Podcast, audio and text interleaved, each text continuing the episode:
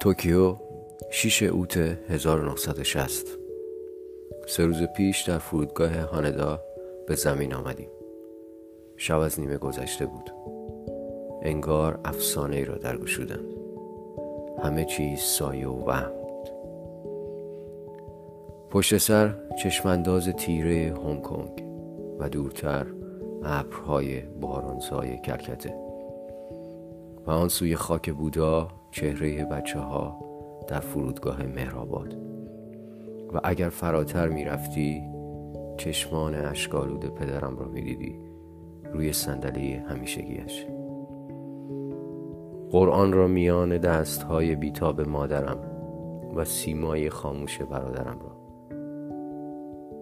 من خسته و ناهوشیار. و اینها همه نقشه های خوابی گم شده. با وزشی دیگر می‌رفتم و نه یادی روشن و نه اندوهی. از گمرک در آمدیم. جامدان در اتوبوس گذاشتیم سوار شدیم و به راه افتادیم.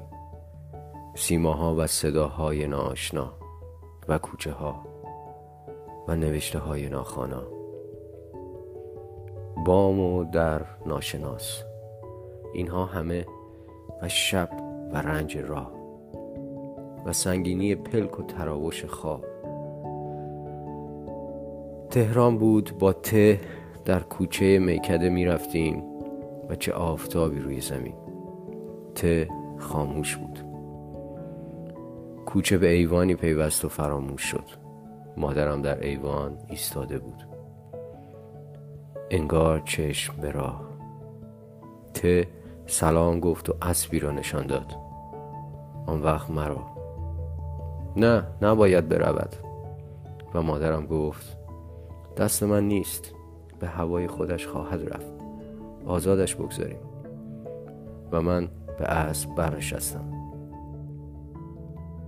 ته فریاد زد پیاده شو. و من رو به راه سفر. بار دیگر و این بار از راه دور صدایش را شنیدم. پیاده شو. جلوی مهمانخانه رسیده بودیم. به اشاره گفتند پیاده شویم و شدیم. یکی آمد چمدانها را به مهمانخانه برد و ما از پی او رفتیم. وارد که شدیم سر فرود آوردند و خوش آمد گفتند. تا اتاقی با ما آمدند. جامه در آوردیم و به رخت خواب شدیم. سرسپرده بی خوابی ژرف. بیدار شدم.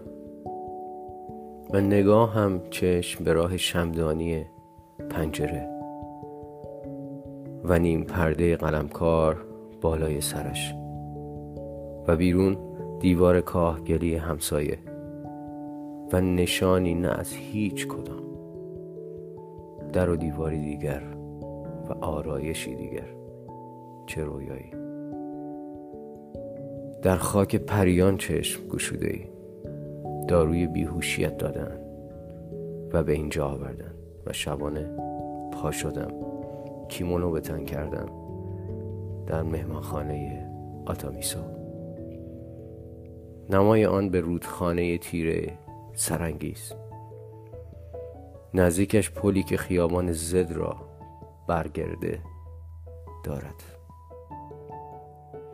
از پل خیابان زد را به غروب که بر روی صد قدم و آنگاه تماشاخانه نامی کابوکیزا را در سمت راست.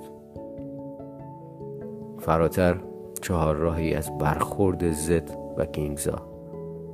خیابان پرآوازه توکیو و چه ازدهامی در این دو خیابان.